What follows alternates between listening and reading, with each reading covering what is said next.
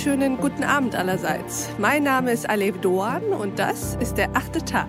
Schön, dass Sie dabei sind. Wann haben Sie zuletzt etwas gekauft, das Sie wirklich, wirklich nicht brauchten? Ein Oberteil, ein paar neue Schuhe oder eine neue Kommode wäre ja auch mal wieder ganz nett. Warum aber ist es eigentlich so? Denn wir könnten ja auch sagen, ich habe eine Kommode und solange die nicht auseinanderfällt, gibt es keinen Grund für eine neue. Oder wir könnten auch sagen, ich habe zum Beispiel sechs Paar Schuhe, für jede Jahreszeit ein Paar und dann noch zwei für besondere Anlässe. Das könnte doch eigentlich auch reichen. Warum also können wir eigentlich nicht nichts kaufen? Darüber sprechen wir mit meinem heutigen Gast. Herzlich willkommen im achten Tag, Nunu Kalla. Ja, danke für die Einladung. Frau Kalla, stellen Sie sich uns doch einmal vor.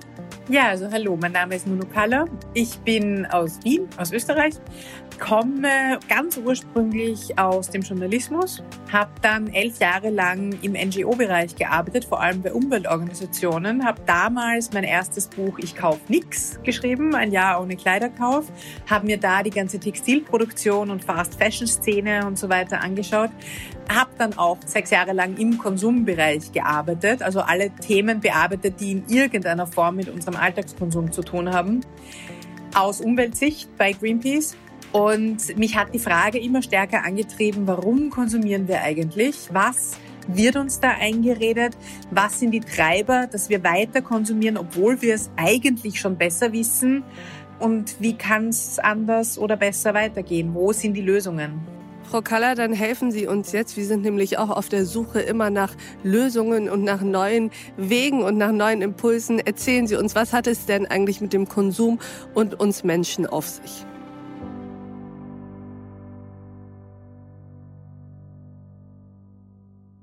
Sie haben selber schon gesagt, man kann nicht nicht konsumieren. Das ist natürlich schamlos gestohlen vom Kommunikationszitat von Watzlawick.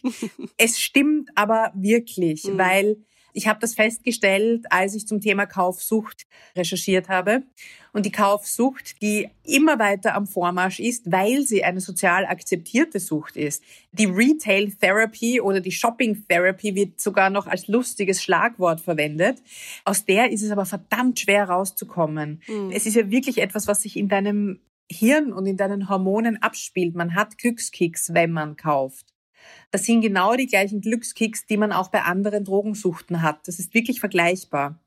Nur das Problem ist, wenn ich Alkohol trinke, dann kann ich beschließen, ich trinke in meinem Leben keinen Tropfen Alkohol mehr. Wenn ich zu oft ins Casino gehe oder zum Automaten, dann kann ich in Therapie gehen und nie wieder an so einem Automaten sitzen. Ich kann aber nicht nie wieder konsumieren, mhm. weil diese Kaufhandlung trotzdem immer Bestandteil unseres Lebens ist. Und das macht das ganze Thema wirklich sehr, sehr, sehr spannend und irgendwo auch dramatisch, mhm. weil da gibt's keine einfache Antwort. Da kann man nicht einfach sagen, Leute, mhm. geht's nie wieder einkaufen, geht's nie wieder shoppen. Das geht nicht. Das ist schlicht und einfach denkunmöglich. Und es ist der Konsum und vor allem das, der Besitz von vielen Gütern, ist triebhaft in uns. Je mehr Ressourcen wir an uns ansammeln, das war in Urzeiten schon so, desto attraktiver galten wir am ich nenne es jetzt mal charmant, Fortpflanzungsmarkt. Mhm. Und das ist aber immer noch in uns drinnen. Mhm. Das macht das ganze Thema ja so spannend und deshalb gibt es auch keine einfachen Antworten. Also ich habe jetzt kein Rezept, wo ich sagen kann, hey, zehn Punkte, wie du besser konsumierst. Das geht vielleicht auf einer oberflächlichen Ebene, aber mhm. ganz im Tiefen gibt es nur wenige Antworten.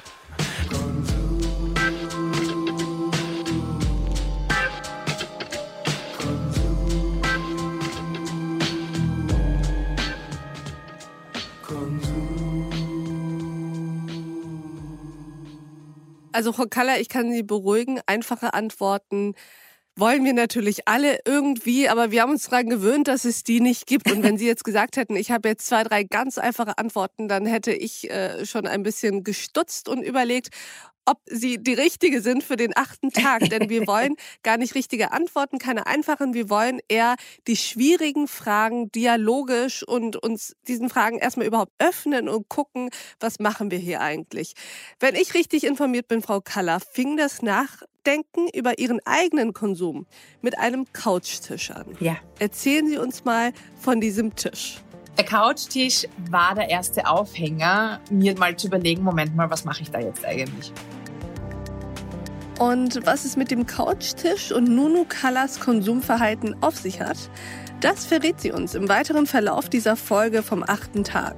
Und wir haben auch über den Dopaminkick gesprochen, den wir beim Einkaufen, beim Konsum also erleben.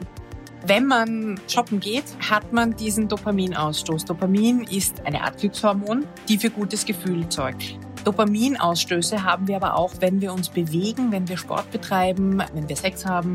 Man kann das Gehirn auf eine Sucht umpolen. Das heißt, dieses Gehirn wird süchtig nach diesem Dopamin heiß. Und je öfter man sich diesen Kick gibt, desto kürzer hält er an, desto früher muss ich nachschieben und muss ich nachkaufen in dem Fall. Dieser Kick entsteht allerdings nicht in dem Moment, in dem wir das Geld ausgeben. Was ich sehr, sehr spannend finde, das hat mir ein Verhaltensbiologe erzählt, man hat diesen Kick nicht in dem Moment, wo man bezahlt. Im Gegenteil, der Moment des Zahlens ist eigentlich ein Moment des Schmerzes, weil es weh tut, das Geld herzugeben. Warum aber konsumieren wir? Und wie können wir bewusster einkaufen? Nunu Kala empfiehlt, dass wir unser Selbstbild neu justieren, denn wir seien mehr als nur Konsumierende. Die Erklärungen und Ideen der Konsumkritikerin können Sie in der vollständigen Version dieser Folge hören. Das geht am einfachsten, wenn Sie sich auf unserer Seite thepioneer.de einloggen. Und wenn Sie noch kein Pionier sind, dann wäre das doch jetzt eine ganz gute Gelegenheit. Denn auf unserem Portal hören Sie nicht nur alle Folgen vom achten Tag in voller Länge, auf thepioneer.de finden Sie alles, was unser Redaktionsteam jeden Tag produziert. Spannende Podcasts, Artikel, Newsletter und immer wieder Live-Journalismus von Bord unseres Redaktionsschiffs Pioneer One.